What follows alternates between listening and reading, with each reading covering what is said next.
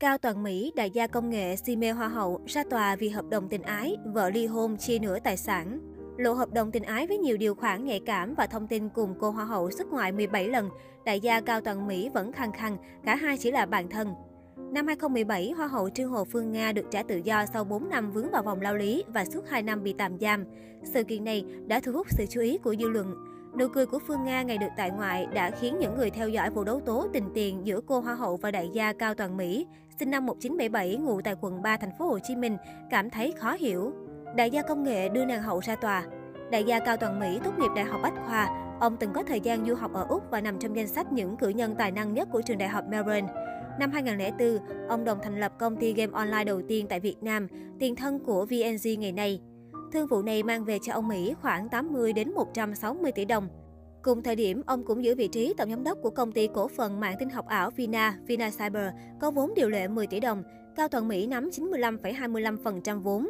Ngoài ra, ông mở rộng kinh doanh sang nhiều lĩnh vực khác như quản lý, cung ứng lao động, công nghệ thông tin, vận tải hành khách đường bộ, mua bán bất động sản, dịch vụ tuyển chọn người mẫu, diễn viên.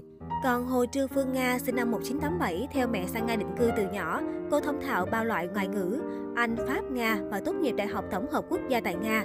Năm 2007, Phương Nga đăng quang ngôi vị Hoa hậu người Việt tại Nga. Cùng năm, cô còn lọt vào top 10 cuộc thi Hoa hậu Thế giới người Việt, khu vực SNG, cộng đồng các quốc gia độc lập. Khi quay trở về Việt Nam, cô Hoa hậu thông minh xinh đẹp đã lọt vào mắt xanh của vị đại gia họ Cao. Cả hai bắt đầu mối quan hệ tình cảm ngoài luồng bí mật vào năm 2009, dù đại gia đã có vợ.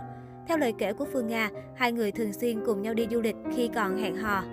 Bất ngờ đến tháng 4 năm 2014, Cao Toàn Mỹ làm đơn tố cáo Trương Hồ Phương Nga cấu kết với bạn là Nguyễn Đức Thùy Dung lừa đảo chiếm đoạt của ông 16,5 tỷ đồng bằng hình thức mua nhà giá rẻ. Thông tin này đã rúng động truyền thông lúc bấy giờ khi cơ quan công an vào cuộc điều tra cho thấy Phương Nga với Dung cấu kết với nhau làm giả một số giấy tờ nhằm chiếm đoạt số tiền trên. Ngày 19 tháng 3 năm 2015, Phương Nga bị bắt khẩn cấp. Trong phiên tòa xét xử tại thành phố Hồ Chí Minh vào tháng 9 2016, Nga và Dung kêu oan. Phương Nga khai giữa cô và ông Mỹ có hợp đồng tình ái 16,5 tỷ đồng là chi phí cho 7 năm làm phòng nhì.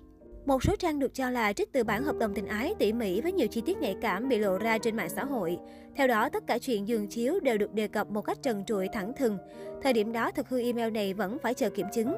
Tuy nhiên, những tình tiết mới trong phiên tòa này đã giúp Phương Nga có lợi thế.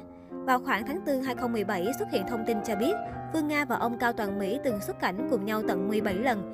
Thế nhưng ông Mỹ lại khẳng định mình là bạn bè với cô Hoa hậu và những lần xuất cảnh cũng chỉ là tình cờ. Các phiên tòa xét xử lần lượt được mở ra truy tố cô Hoa hậu tội danh chiếm đoạt tài sản. Cột mốc đáng chú ý nhất là vào tháng 6 2017, hàng loạt bằng chứng được phía luật sư của Phương Nga tung ra.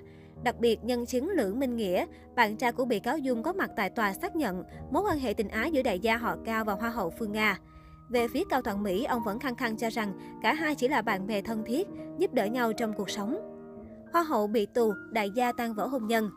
Vụ án sau đó xuất hiện thêm nhân chứng bí ẩn và nhiều tình tiết mới phát sinh. Sau đó, hội đồng xét xử đã quyết định trả lại hồ sơ đề nghị điều tra lại. Ngày 29 tháng 6 năm 2017, Hoa hậu Phương Nga và Thùy Dung được tại ngoại sau 2 năm 3 tháng 10 ngày bị tạm giam. Hội đồng xét xử quyết định thay đổi biện pháp ngăn chặn từ tạm giam sang cấm đi khỏi nơi cư trú đối với Phương Nga và Thùy Dung. Quá trình điều tra bổ sung, công an xác định Phương Nga không phạm tội lừa đảo nhưng đã sử dụng giấy tờ và chữ ký giả. Khi vừa có quyết định trên, Phương Nga và Dung cùng làm đơn tố cáo ông Mỹ tội vu khống. Tuy nhiên, công an thành phố Hồ Chí Minh ra quyết định không khởi tố vụ án hình sự theo tố cáo trên. Đến năm 2019, cơ quan điều tra quyết định đình chỉ điều tra vụ án, đình chỉ điều tra bị can. Scandal chấn động làng giải trí một thời khép lại.